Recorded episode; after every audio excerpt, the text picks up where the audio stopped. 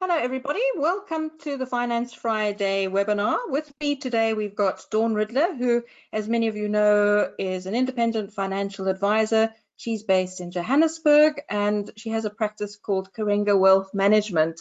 Welcome, Dawn. Thanks, Jackie. Nice to be here again.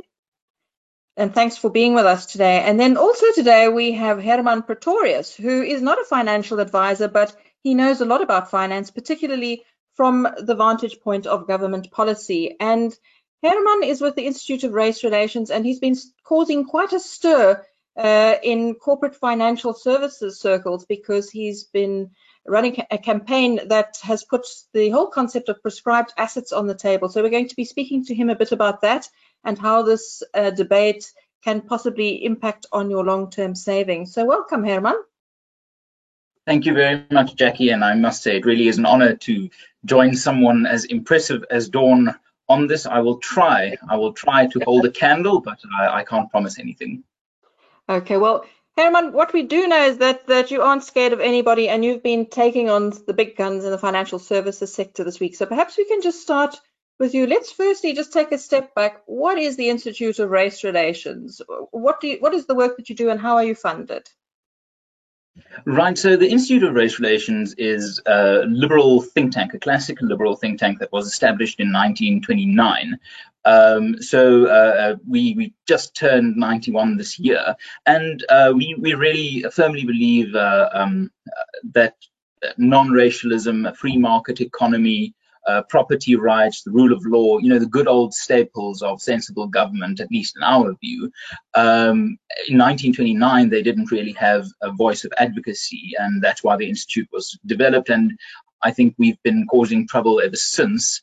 Um, and what we try to do is we try to do uh, sound research, uh, but not just restrict ourselves to um, you know, observing the decline or observing the rise of, of whatever circumstances uh, might occur in, the, in, in, in, South Africa and perhaps more uh, regionally as well. But we try to uh, use that research to uh, implement um, some forms of ad advocacy and activism and uh, really try to counter some of the worst ideas. And I think to conclude my rambling answer, I think the best um, to, to, to understand what we do, and I think also to understand where this uh, kerfuffle about prescribed assets this past week comes from, is to really look at the concept of the balance of forces, which from a political perspective is somewhat how the ANC operates. It, it kind of puts an idea out there that it uh, is ideologically aligned to or wants to push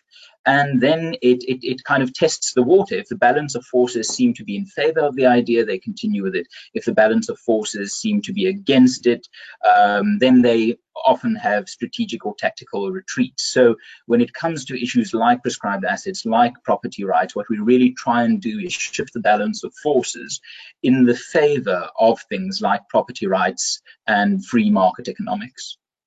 So let's just um, have a look at what exactly is the concept of prescribed assets. How do you actually define prescribed assets? Um, I think uh, the one one of the talents of I think um, leftist movements and governments and political parties is to couch some of their most dangerous ideas in very boring sounding language. Um, so prescribed assets, uh, you might identify two individual things. Prescriptions are good, you get them at the pharmacy. Assets are good, you know, they store value. But the concept of prescribed assets is quite sinister in the sense that it um, it's where the government essentially instructs investment fund manager managers or asset managers where they can store uh, the monies, the savings, the pensions of ordinary people and where they should invest it. In South Africa, we've known this before, excuse me. Um, in the in the 70s and 80s, uh, uh, in South Africa under the National Party government had some very, very serious prescribed assets policies at one point up to, you know, the value of 75% of um, investments were subject to government prescription as to where the money must be put. Uh, so when it comes to prescribed assets, um, our our view on it is that it is a desperate attempt to uh, get revenue or get some form of uh, resources to fund government expenditure for a cash-strapped state. Okay, but perhaps if we can just look at it from a practical point of view, maybe we could just um, uh, quick, quickly move over to Dawn. Dawn, the, the, the prescribed assets, doesn't the government already to a certain extent prescribe how funds must be invested? Yes, they do. It's called Regulation 28. Um, and it um, it puts mostly uh, maximum limits. I mean, you've got them up on, on the, the screen there, where um, equities can be a maximum of 75%, and the other 25% can be made up of uh, cash, bonds, and um, those those sort of assets. Um, in reality, um, very few of, of my clients have, you know, opted for the full 75% equity exposure. Certainly in the last few years, because you know we are just our stock market just doesn't perform properly. And there's also a cap on how much you can use in terms of offshore assets. So there is already that um, prescription in it. So when it comes to bonds, and this is what we're talking about here, is that the government, with their prescribed assets, wants to issue government bonds to fund infrastructure. Well, uh, that's in the in the latest green paper. They want to to fund infrastructure um, which, which, I think is probably a bit disingenuous. You know, it sounds, oh, yeah, of course, you know, we must build infrastructure and it'll create jobs and all that other bullshit. So it's whatever. But luckily, uh, we're all over 21 in this webinar. yes. Um, but you know, the the thing is, I mean, if you look at failed infrastructure projects that that cost billions, I mean, Medupi and, and are, are, you know, have to be top of mind. You know, they run billions off um, their budget. They, you know, corruption is rife. You know, um, labor relations are completely shot. I mean, it's it's an absolute hornet's nest. And I think the sort of the South African experience over the World Cup, where the large private, mostly construction companies, sort of really got their noses well and truly stuck into that gravy train of infrastructure build there. And um, you know that we saw how that all sort of unraveled as as things go on by you know. So um, there there are very few government assets that really you know sort of sensible asset managers consider putting in any sort of um, at, at any sort of level in uh, in a government in, into a, an investment. Maybe the R186 which is the 10-year government bond the sovereign 10-year government bond you know, it's the probably the highest profile. It's got a lot of liquidity. Um, you know, it's well liked by offshore investors and that kind of thing. Occasionally that might go in, but now to start saying, you know, um, in terms of infrastructure, we're going to, you know, spend all your money on building up the SABC, um, South African Airways, and all these other white elephants. You know, I, I think that is the biggest problem that I, certainly I have on behalf of my clients. Thank you. Now, while we hear from Hermann, everybody is encouraged to put their pop their questions for Dawn and Hermann into the question box that you see uh, on your control panel. Uh, Hermann, so as we've heard, uh, the government has always sort of imposed some kind of uh, guidance on investing. Why has this issue reared its head now, and why have you come out with guns blazing at sort of very powerful people and people that have often looked like they're on the side of the investor? Perhaps you could just briefly explain why this issue is now coming to a head? I think um, the, the, the the the June uh, supplementary budget uh, really gave an overview as to the absolute bareness of the South African fiscal cupboard. So um, the state has has run out of money essentially, and then it's just a matter of you know there's there's a fixed list of where government or a state can actually get money from. It can get it through increased taxation, but tax takes this year will be disastrous. Um, and the South African taxpayer is already quite under some strain. So tax raises or increased taxes really not an option for new government expenditure. Uh, you can have austerity measures cutting back on uh, government expenditure, but the problem is that is politically not really feasible. Uh, for quite a few reasons, politically at least, if you want to be incredibly cynical, and oftentimes when looking at these kind of things, you have to be a bit cynical. Uh, it's because uh, the government expenditure and the, the, the, scale of it is often uh, part and parcel of the patronage glue that holds the governing uh, party together. So um, that's that's at least from a political perspective, it's not really feasible. But then also you run into trouble when we've heard Tito Mboweni make noises or President Ramaphosa make noises about cutting the public sector wage bill. Then you get incredible opposition from unions, so you can't save money there. And a few colleagues of mine, we've recently done a few basic calculations. If you were to reduce the public sector wage bill by 10%, if you were to end uh, SOE bailout to, to, to these failing entities, um, and if you were to, you know, significantly reduce wasteful expenditure on a municipal level, that would free up about 154 billion rand annually. But the problem is that these um, issues have political obstacles. So you can't raise taxes, you can't cut state expenditure. What remains? You can try to borrow as a government. Now, uh, having reached junk status, long overdue actually from all three main rating agencies, I think we've lost uh, Hermann briefly. Or me. Mm. Hello, can you hear me? Hi, yes, you're back. Sorry, we, I don't know Excellent. what happened there, bit of a technical glitch. Sorry, Hermann. So you were telling us about this enormous cost to the taxpayer. Yes, yes. Apologies about that. Um, I, I don't know um, how many people have wished a technical glitch on me this week, but I think the list might be quite long. Um, so the, the, no ta taxation isn't an option to get money from. Cut it, uh, cutting state expenditure really isn't a feasible option. Uh, you can borrow money um, if you're a government, but our junk status makes that difficult. Long overdue, in fact, with Moody's finally bowing to you know the broader wisdom of reducing us to sub-investment grade. Um, and so, so borrowing isn't really an option. So what you're left with are essentially two very, very dangerous options. You can either uh, endorse modern monetary theory, where you go into money printing mode. And thank goodness the governor of the Reserve Bank has uh, offered some strong opposition to that because I mean the the, the historical lesson of hyperinflation uh, is just too terrifying to imagine. With even uh, Minister Mboweni in his June supplementary budget seemingly to educate at least some of his party members what a sovereign debt crisis looks like. So if you can't print money, uh, you can't increase taxes, and you can't borrow more, then um, I mean, there's there's another option, a kind of a, a minor option of, of actually SOEs running a profit, uh, but I mean that it, it is you know beyond i think realistic in south africa. You have to be a special kind of useless to make a loss on a monopoly something like eskom.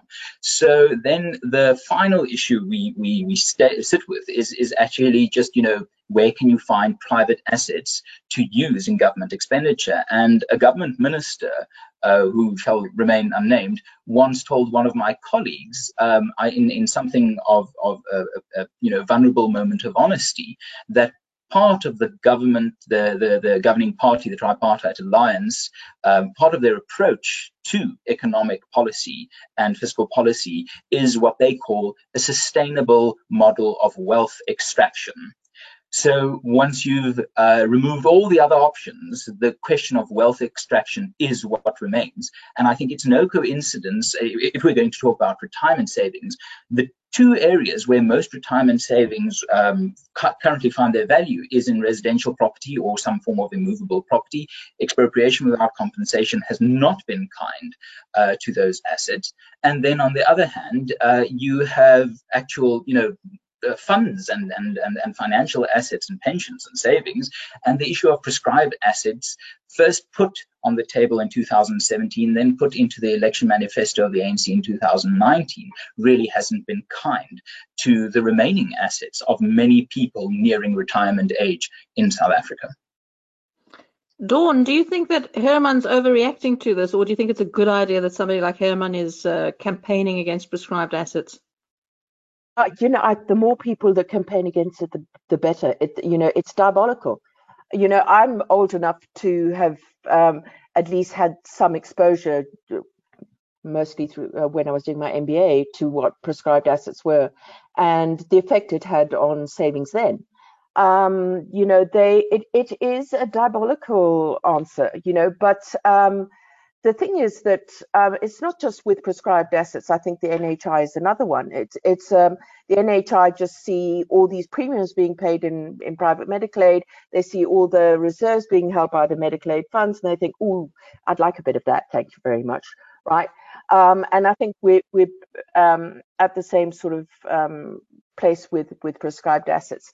Um, I think it's it, it's the world's worst idea. but again, you know as as Hermann says, the the government is stuck with its head between a rock and a hard place. Where does it get the money from? Um, you know, when it came to sort of um, prospective ways to fund the NHI, for example, um, I you know sort of ran through the numbers because you can't find any kind of budget or anything like that that the government has even attempted to do a kind of budget in terms of um, how much uh, the NHI is going to cost. And you know, it it runs into you know 500 billion kind of arena if you if you're looking at it. And so you know there's only so much that they can take. And you know the thing is to to put that sort of amount of money that they need in perspective they would have to increase VAT up to like 25 28% you know um and you know uh, you know from my point of view that's probably the fairest way to get the money because it is then taxing consumption rather than extracting wealth, as Hermann was saying. Um, but yeah, you know that's going to go down, you know, like a lead balloon when you, you know, wake up one morning and suddenly, you know, VAT is at 28%. Thank you, Dawn. So that, that ties in with Chris's question. He says, what are the chances that Regulation 28 will be used to fund the NHI? Hermann, have you got any thoughts on that? I, Regulation 28. Uh, I think he means prescribed assets. What, what do you think that they're going to take pension fund money to pay for the NHI? Um, I must say, I'm always very skeptic, uh, skeptical when it comes to this idea of ring-fenced sources of government funding uh, with a set destination for that funding. We've seen it the world over. It never, it never works. Government uh, places itself only in an immense situation of temptation uh, when it thinks that you know we have a destination that people like, uh, we have a source that people kind of stomach, uh, you know, in, increased uh, uh, uh, revenue reliance on on some form of, of, of, tax or national insurance contribution or whatever. But the problem is these ring fenced ideas of set destinations for money from specific sources, I, I don't think ever works. So I don't buy into that. So would prescribed assets be used to fund the NHI? Well, I think I don't think that there's, there's that that's a useful uh, uh, idea to think that you know specific policy for a specific policy. What I do think we should understand is the the, the fiscal constraints we are in um, without even thinking about NHI. Prescribed assets, if, if the government took the NHI off the table tomorrow, that will not help our debt situation uh, the debt situation is horrendous without the NHI. So once you start thinking about, you know, the NHI, oh, we need money for that. No, no, no. We need money for the 77 other priorities before we even get to thinking about where the money of the NHI will come from. Thank you. And another question, Mark wants to know, are living annuities also being considered? So this whole issue of prescribed assets, will this tap in, what kind of uh, retirement fund could this potentially tap into? Dawn, um, do you want to you take that one? Yeah. Um, you know, annuities at the moment aren't regulated by Regulation 28. Uh, living annuities or life annuities, um, which is uh, one of the sort of um, arguments used by some of your other panelists um, for everybody to retire from their retirement annuities age 55, cash them in, put them into living annuities because you aren't regulated by um, Regulation 28 and you can have full offshore exposure if you want to. Um, so I don't think it's going to actually apply to, to living annuities. It will apply to provident funds, pension funds and retirement annuities. Thank you. So that ties into Amanda's question, who wants to know then, is a contribution to an RA still recommended, or should you rather save for retirement in other investments, despite the tax benefit of RAs? Hermann, you look like you've got uh, something to say there. No, no, that's my face when I have nothing to say. Um, okay. uh, when it when it comes to financial advice and investment advice, I will defer to the experts on that. Okay, Dawn. Um, you know, I've actually, um, in anticipation for you know of this um, webinar, um, writing a blog about it because you you actually have to get into the weeds when it comes to the maths um, to to really make the right decision when it comes to this. And um, at the end of the day, if you look at it, you can um, make a deduction of 27.5% of your of your income, and income's not just salary; it can be income from all sorts of sources, um, with a cap of 350,000 rand per annum. Um, now, say you've got, you know, maybe an average. Uh, you know, probably I'll probably get into trouble here, but you know, say you're earning fifty thousand rand a month, um, your uh, marginal tax rate is going to be thirty nine percent. Okay, so if you go and do the maximum um, allowed deduction, you know, uh, contribute to the RA and then um, claim it against your tax, you're going to be getting and and say you it, it works out about 165,000 rand a year that you could do as a maximum um, you would get 39%, roughly, a little bit less perhaps, um, of that back from the taxman. That's a chunk of change. You know, that, you know, um, to, and, you know, to make up that sort of, um, you know, 165,000 Rand. Now, if you take that 165,000 Rand and say open up a flexible account, in other words, you know, you investing it where you like, you're not putting it into another RA, you've got your 165 as you know that you've got from um, in your RA, and now you've got this extra 39% back that the government's given you, it's going to give you a return that you can't get anywhere else. So, you know, to totally dismiss the the um, amount of money that you're actually getting back from the government. Look, it, it's deferred tax because when you retire from that retirement annuity, um, it becomes an income and a compulsory annuity, um, and then you're taxed on it. And the, and there are other sort of tax issues along along those lines and considerations. You know, particularly when you're trying to um, encourage or discourage people from retiring early from their retirement annuities. Purely for you know, this is such an emotive topic at the moment, um, and people are making decisions based on emotion and not really looking at the fact to say you know, because there are penalties, there's lump sum taxes, all sorts of things that can actually decimate, you know, decades of your your savings purely because you think this country is going to hell in a handbasket. and You want to get everything out. So this is exactly what Edwan is touching on, and he's obviously feeling a little bit emotional and concerned about it. And he asks uh, if the ruling party wants to do something, they push it through. Is there anything we can do to stop it? And must we anticipate it by taking our money offshore? what can we, the people on the ground, do? He says. So that's the two issues there. The one is about uh, lobbying for change, which I guess would be a, a is exactly what Hermann is trying to do. and the second part of it is should you take your money offshore? So let's start with the lobbying. Hermann, you, you, have sort of been you've put out this statement to uh, very senior captains of industry. What else are you trying to do to to change and, and stop the government in its tracks? And, and do you think you'll be successful?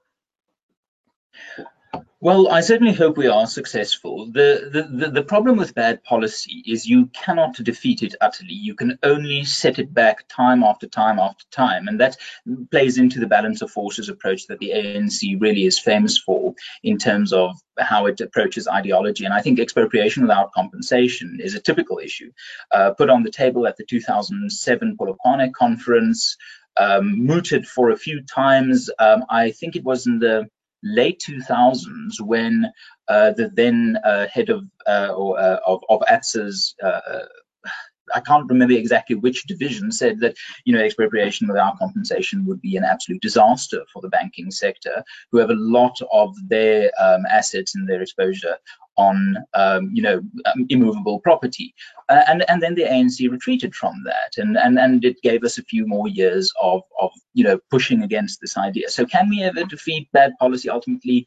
Uh, no. But what you can do is and and what I seem to have an annoying uh, ability to do is make make some noise about um, certain issues and really involve uh, uh, uh stakeholders Uh, because in, in the issue of prescribed assets, you really have three parties. You have the individual whose money it is, you have the government who wants to get their hands on it, and then you have the asset manager or uh, the investment fund manager uh, in between uh, trying uh, to, you know, do their job.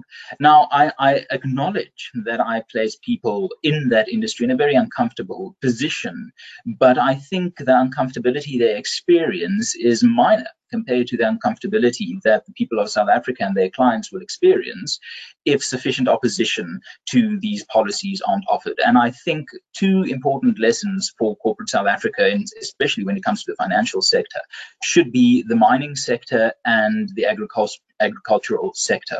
About a decade ago, the mining sector in South Africa thought it could appease bad policies, it could get a seat at the table and ensure that the worst instincts of this government could be held back and compromise policies, pragmatic policies could be implemented. And it is an absolute tragedy what has since happened to the mining industry. The moment you uh, start thinking that there's something to compromise on, uh, then you are down a very slippery slope. And it reminds me of the Winston Churchill incident where he was sitting uh, next to a rather unpleasant woman at dinner and he said to her, Madam, will you sleep with me for a million pounds? Uh, my Churchill is it's it's it's on my CV. It's one of my better characteristics. Um, Madam, will you sleep with me for a million pounds? And she said, Well, um, I'll have to, yes, yes, yes, Mr. Churchill, I think so. And then a bit later, um, just loud enough for fellow guests to hear, he said, Madam, will you sleep with me for 10 pounds? And she said, Mr. Churchill, what kind of mad woman do you think I am? And he said, Oh, I think we've already established that. We're just now haggling over the price. Uh, so the problem here is once you, once you uh, cede the principle, that property rights, whether are land or asset or mineral rights, can be negotiated, can be put in play to appease a government with some terrible ideas. Uh, then you really are onto a losing wicket. You're just haggling over the price. So when it comes to what we can actually do is, uh, unfortunately, uh, what, what I did this week, make things an issue. Um, in make concepts and bad ideas like prescribed assets so toxic uh, that the government knows it will not get far, and if it tries to push ahead, it will uh, it will get severe opposition. People should never forget that um, governments really, in their heart of hearts, rather fear um, what their own citizens and their own electorate could inflict on them. Thank you, Hermann. Um, and I see you've also got um, opera studies on your CV in addition to acting. So multi-talented. Well, are you going to sing for us in the next answer, are you, Hermann? Well, that that puts new, you know, meaning to the concept of singing for your supper. Uh, but uh, I'm I'm just glad, you know. Thank you very much for saying I have I have at least uh, one talent. I'm I've been, if you believe social media, I have very few. So, well, anyway, so Edward, uh, I hope that answers your question. Hermann at least is fighting for our corner. Pete has more of a comment rather than a question. He says, why can't government cut salaries across the board by 30 to 40%? He says the private sector is suffering up to 100% salary cuts, retrenchments, losing livelihoods. With all sources of government under pressure, it is only a question of time when the government will not be able to pay salaries or grants. So we saw recently the OECD did in fact single out South Africa for uh, paying civil servants way above the world averages. Hermann, is this an issue that you might be tackling soon? one of the problems here, and I think I alluded to it a bit earlier, that this is really a political problem. The ANC has uh, spent itself into a corner. Uh, cadre deployment and the patronage network, these two elements really uh, uh, form the core ideological or philosophical adhesives of the tripartite alliance. And the moment you start tampering with those, uh, you run risks of, of, of stoking uh, internal factional battles. I mean, it would be incredible to see what factional battles in the ANC would look like. They are such an unusual occurrence. No, um, so the, the, the, the, problem really is you've got the unions uh, being opposed to this, you've got uh, a cadre network being opposed to this, and you have uh, the, the very model of the ANC's function, the patronage network, really opposed to this. I think it is the obvious thing to do. Um, our civil service is behemothing and inefficient and lazy and fat. I'm not talking about individuals here. It's just not a very good or efficient system. So um, it, it, it should, by all rights, be uh, some of the most, you know, I don't think if the concept of uh, it's low hanging fruit for where you can actually get some uh, uh, uh government austerity and sensible prudential uh, fiscal management in. But as, as President Ramaphosa recently reminded us that that um, the unity of the ANC is absolutely paramount to him. So that's a that's a very large political obstacle uh, uh, to to you know something like that. But again, I, I just also think I, I should add something um, here is I think part of why the government is so panicked about um, its asset poverty uh, is and and entertaining things like uh, prescribed assets is I think it has a fundamental uh, uh, um, wrong idea of what really drives economic prosperity and economic growth. And I think this is at the heart of these massive infrastructure spending plans. These infrastructure spending plans will not add purchasing power to the South African consumer. If you want to have an economy that can develop into, you know, a sensible for a source of tax revenue, then it's purchasing power you need to focus on, not just money moving from one place to another, a person getting a job that, uh, you know, is, is, is perhaps temporary and doesn't really add to something that could expand the purchasing power of the South African consumer. So the idea that you must spend billions and billions of rands to get economic economic growth is fundamentally wrong and fundamentally why the government is so concerned about its asset poverty. They think you need to have government spending at the heart of economic uh, activity and economic growth, otherwise you cannot achieve sensible economic growth. And I think history, the ANC's history itself, especially between the years 1996 and 2007, when uh, there was such uh, prudent fiscal policy in place that would today almost be regarded as, you know, right-wing ideologue uh, uh, kind of government spending. Um, I think if, if, if we are going to seriously look at issues such as government spending, we need to go one step further and ask why does the government want to spend these billions and billions? And is there a possibility to get to a growth situation without the government doing uh, these things or going to these kinds of extremes? Thank you. So, Dawn, before we get into the meat of investing offshore, there's a, a question that ties in with prescribed assets. Uh, this is from uh, Ray. He says that some commentators, and he mentions the name Brian Hirsch, but he's not sure if he remembers it was him, maintain that prescribed assets is not such a bad thing. Uh, and he says this is the, the, the, media are overblowing the issue. And uh, he wants to know his take is that government bonds have outperformed the JSE. What is your view? Um, you know, the, the thing is, uh, you know, as I said earlier, um, they're government bonds and they're government bonds. Uh, you know, the R186 has certainly, uh, you know, done extremely well and is in a lot of my clients' portfolios. But I'm not going to go and stick Denel in there and South African Airways and and other uh, other rubbish in there. You know um, that you know they, they could be liquidated and then you know those bonds are actually worth nothing. So you know it's um, there isn't sufficient transparency right now to say what are those bonds going to look like? What are they going to be invested in? Is there a possibility? You know, is it going to be, you know, South Airways airplanes infrastructure of some description? You know, are we, you know, going to throw even more money at, at South African Airways only to liquidate them?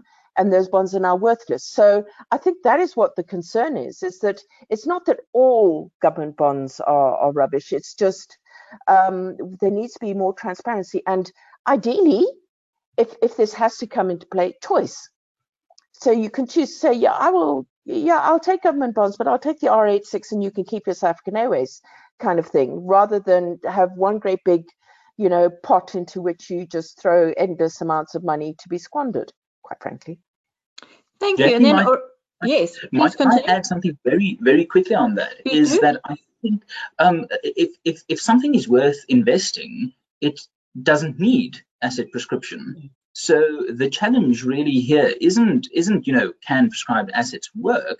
It is can the government offer sufficient incentive for people to willingly invest in what they want the public or the pension managers or asset managers to invest in. The problem here, and, and, and let me just very quickly quote from Enoch Godongwana, um, and we are saying, well, the resolution of conference says we must explore prescription, but prescription will only apply where there's attractive investment and people do not want to invest. So it's it's voluntary until it isn't. And that's the problem with prescribed assets is the moment you need to force someone to invest in something, you know the merit of that investment is at best questionable. Thank you. Dawn, you want to add to that? You know, I, I um, you know, quite a lot of the South African banks um, own debt in these some of these SOEs. Um, you know, and obviously quite worried about it. South African Airways in particular, um, and and they've tried bundling up their debt in securitized notes and flogging it to these asset managers. And these asset managers have taken a look inside this and said, keep it. You know, yeah. So Dawn, here's another question following up on your RA your your RA discussion. Oreste wants to know can you ever recommend RAs even though RA returns seem to have been horrendous in the last five years? Uh, and we carried uh, some recent articles uh, by Magnus Heystek where he showed that some returns have indeed been horrendous. Look, um, there's absolutely no doubt that the Johannesburg Stock Exchange has been flat for the last five years. You know, um, billions have been lost out of the economy. Uh, it doesn't look like we're ever going to get that back. Um, and um, so, if you've been heavily invested in equity um, or in equity trackers or whatever it is in your RA, you're not going to be be happy um, if you've had a more balanced approach, the you know those balanced funds that have bonds in it, particularly um up pre pre COVID, um, corporate bonds were doing really quite nicely. You could get sort of eight and a half, nine and a half percent out of those those corporate bonds, and you find that a lot of these balanced funds or balanced bespoke funds actually had quite a lot of corporate debt in it rather than equity because you were getting the, the kind of yields that you'd expect from equity. And look at, you know, the R186 is a, another example where you were having bonds and fixed income giving you returns that you normally expect from equity. So it, it depends on this, you know, structure. So look, none of the investments over the last five years, even if you've got it, will have shot the lights out. But um, as long as you invested in in say unit trusts or whatever it is that aren't don't have too high fees you know eroding it you would have been at least able to beat inflation plus probably two or three three percent. So you know we as south african investors and ras and all of that kind of thing got very used to getting 15 18 25 27 28 percent you know back in the sort of the 2000 sort of era and um, you know up to the World Cup and that kind of thing. So um, yeah, you know you aren't getting st- stellar returns, but you can still get it to to keep up with inflation. And you know RAs are a long-term investment. You know they're they're not an instant in investment. They're they for most people going to be there for 20 20 years or, or so. You know I mean I'm not even at formal retirement age yet. I'm giving it away a bit, but um, so you know, you, there are going to be swings and, and roundabouts. Whether the JSE is going to, you know, pull itself out of this slump and that kind of thing, you know, remains to be seen. But um, the there are very few ways of getting money back from the taxman anymore. There used to be a plethora of them, and now, unless you're working for yourself and uh, you know run your own practice from home or whatever else it is, there you've got you know a little bit of local travel and and that's about it. And the RA is the only way to get a decent amount of money back from the taxman that you know at least makes up for the fact that it hasn't been doing it. And you can still get the you know if you've had the the maximum allowable um, offshore exposure that you can put in an RA or into that's in the balance fund, they will have also have done a, a bit better. I I still think RAs are are a good thing. You know, I I used to teach statistics, so you can get numbers to say anything you like. Quite frankly, um, you know, give me a give me a couple of tables, get it to say anything you like.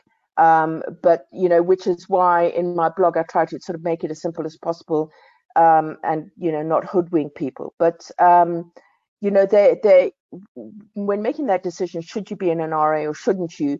It's quite easy to actually run, uh, you know, investments side by side, um, and and have a look and say, right, if we'd run these side by side for the last five years and taken the tax considerations and taken, you know, the rand's been depreciating over the last five years for at least 5% per annum. Um, so, you know, and, and you take those into account and then you can make a reasonable decision and not an emotional decision. An emotional decision can hurt you badly, can put a huge hole into your retirement savings if you're not careful. Thank you. Now we've been speaking quite a lot about the government trying to hoodwink us, and I've been getting seeing a few questions here from Brian, which are giving me the distinct idea that he's worried that his own financial advisor has hoodwinked him. And he says that he's over 55 and his advisor has transferred his RA into a preserver. He says, should this not rather be in a living annuity? And what are the differences? How, how can, you can't put an RA into a preserver?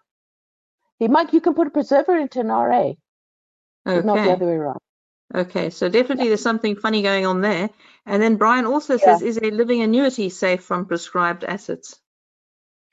Uh, well, at the moment it is yeah at the okay. moment it is and and there's no talk that um, living annuity is going to be and that that's part of the sort of discussion when you know should you retire at age 55 and put into annuity is because regulation 28 and prescribed assets and those kind of things aren't going to apply um, so at the moment no Thank you. So we're getting uh, to the stage where we're going to be wrapping up soon. So we've got two more questions, one for Hermann and one for Dawn. Hermann, can a loan from the IMF force the direction of the economic change that the government seems unable to bring about? And if so, how? And that's a question from Rose. I think so. I, I, I think I, I don't think it will be a panacea, you know, a cure-all. But I don't I don't I, I, think that there's an accountability mechanism and a, and, a source of uh, um, pressure uh, in in an IMF agreement that could enforce some more pragmatic fiscal and economic policy, at least fiscal policy, uh, definitely from the government. Um, and, I, and, I, say that for two reasons. Uh, firstly, uh, when the ANC took over in 1994 uh, with great plans for a social democratic welfare state, they realized that the cupboard was actually quite bare, um, that the 1980s had not been kind to the, to the South African fiscus. And uh, they they had to reassess many of their and and, and shelve many of their more uh, uh social welfare policies. And the Mbeki, the Mbeki manual uh, uh, kind of thinking uh, almost uh, bear the resemblance or bears the resemblance of uh, uh, um, preemptive avoidance of the need to go to the IMF, where they implemented the kind of fiscal restraints that would in all likelihood have been the uh, the result of an IMF agreement in the late 90s. So the um, the, the threat of uh, the loss of sovereignty over at least fiscal policy really loomed large for the ANC then, uh, to such an extent that they uh, um, uh, rather ruthlessly, from a political point of view, outmaneuvered some of the more uh, socialist left-leaning uh, traditional idea policy uh, drivers within the party itself um, and adopted a quite centrist and even center-right fiscal policy. So the threat of the IMF has had this, um, you know, course-correcting effect on the ANC before. Now we must acknowledge that the ANC of today is not the ANC of 1996 nor the ANC of 2004. Uh, but th there might be some institutional memory of uh, that sort of pressure uh, and and and what that might require. And then on a on a second more you know less historic more current affairs reason is one of the campaigns that I ran for the institute this year was a correspondence campaign uh, that we identified some of the most prominent IMF donor nations, and at a local level, uh, we started contacting ambassadors, escalating all the way uh, to to uh, ministers in government, uh, making writing a, a quite substantive letter saying you know, the, the likelihood of a South African approach to the IMF is increasingly likely at that stage. Now we know that it has in fact happened. Um, and uh, they will be asking for uh, for some funding support. But you, as an IMF donor nation, need to know why we are in the state we are in in the first place. Before you give us the money, we are not opposed to you giving us the money, but before you give us the money, take a moment to consider what happened to get South Africa into this dire fiscal situation. And we laid out some of the more fundamental policy failures, especially of the last 10 years, um, that really saw the government lose focus on economic growth. And I think it is bizarre that if you look at the practicalities of government action, economic growth has not been the core objective of economic policy, but transformation and wealth redistribution uh, they have been the core of economic policy. And what the, the, the, phraseology we used in corresponding with the IMF donor nations was pro-growth structural reform. And then you look uh, a month or two ago when the IMF and South Africa did come to an agreement, and you look at the statement that the IMF put out, and you find the phraseology growth enhancing structural reform. Now, it is similar enough for me to think that our pressure campaign in that regard had some positive effects. And I think that's a lesson for most South Africans. Realize that you have more power uh, than you than than you might think you have.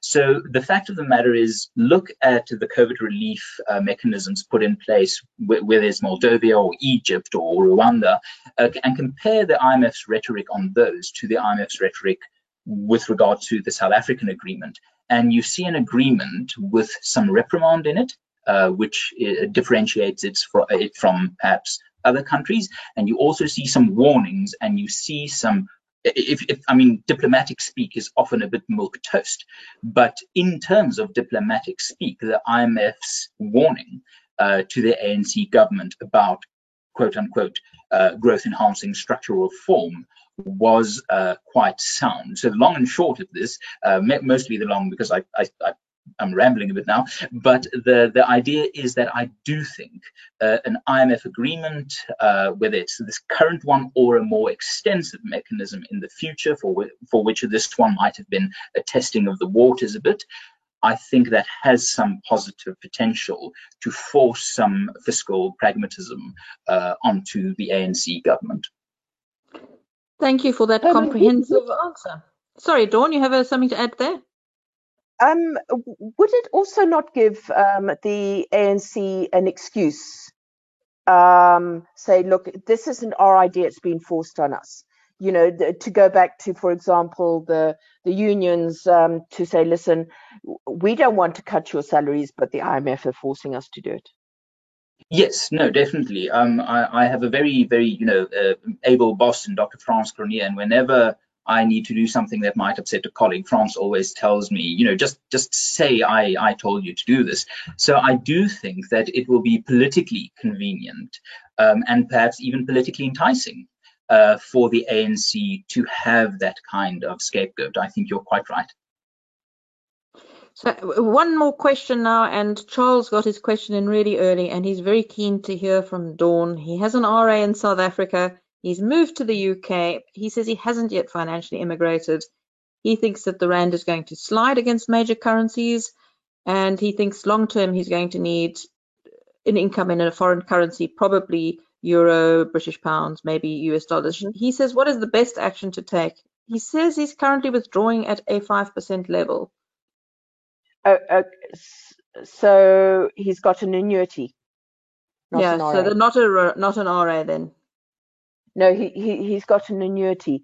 Um, yeah, you know, um, you when when a client comes to me with that kind of decision, the first thing you do is you have a look at their tax um, to see whether um, because if he's not earning here and it's where where is he a tax resident? Um, you know, there's expat tax, and I know that Tito Mboweni is considering relooking at um, you know, the whole structure around financial immigration and all of those kind of things. But um, there, you know, if, if his if his tax allows it, there might be um, some, you know, leeway to increase the five percent even higher. Take it out on an annual annual basis as opposed to on a monthly um, basis, and and then just take it offshore because you're allowed to do that. Um, you know, even if you do financially emigrate, um, you know, it is quite um, tax onerous to now cash it in and take it out. You could still increase it to the 17.5%, in which, you know, it, will be gone in five, five and a half, six years um, if you take it out at its absolute maximum. But you need to look at the tax implications um, when it comes to all of that kind of stuff. So the the message is when you've immigrated, you need advice more than ever, I would think. Presumably more than one advisor, Dawn. Do you think you need more than one advisor in, in the different jurisdictions? Um, you are going to need more than one advisor. You know, obviously, um, uh, you need advice before you emigrate because there are a lot of things you should do even before you even consider uh, leaving the country or going into uh, financial immigration and all of the, all of those kind of things, so that you don't stuff things up here. Um, but once you're over over there, and you know, for, say it's in the UK or something, you know, there is double tax agreement. Um, you either find somebody who knows both tax regimes, which is maybe a little bit difficult at that sort of detailed level, or you are going to in fact need um, an advisor who, or, or maybe the two advisors talk to each other, for example, to make sure that you know double taxation doesn't take place and that you get the right um, you know, right, right outcome at the end of the day. Thank you. And before we sign off, um, we, I didn't really get a chance to introduce Dawn properly for people who haven't uh, heard her at our webinars before. And you'll see from Dawn's CV that she's a zoologist and a botanist. And Dawn, you've got some very interesting plants hanging up there on your ceiling. Yes, I, well, actually, um, I, I, could take you a full tour of my my garden with my rare clivias and uh, greenhouse and orchids. Uh, I think last week I had one of my orchids up behind me. Okay. Well, thank you very much, Dawn, for joining us. I'm sure everybody's very grateful to hear your very comprehensive answers. And uh, thank you, Hermann, for joining us today and uh, setting out this very interesting political uh, discussion that affects all of us. So thank you to both of you. Thank you, Jackie, and thank you, Dawn. An absolute pleasure. Thank you. And of and, course, thank you to everybody for attending. Uh, we won't be here next Friday because of the long weekend, but we'll join you again this time, two weeks' time. Sorry, Dawn, you wanted to add something? Yeah, I just wanted to wish uh, any of your Jewish viewers uh, Shana Tova. Great, thank you. And, and, might might I ask next time Dawn appears? Might I ask that next time Dawn appears, she can put one of her lovely clivias in view somehow? okay. We'll, okay. we'll think about it, Hermann. Okay. Bye-bye. Bye.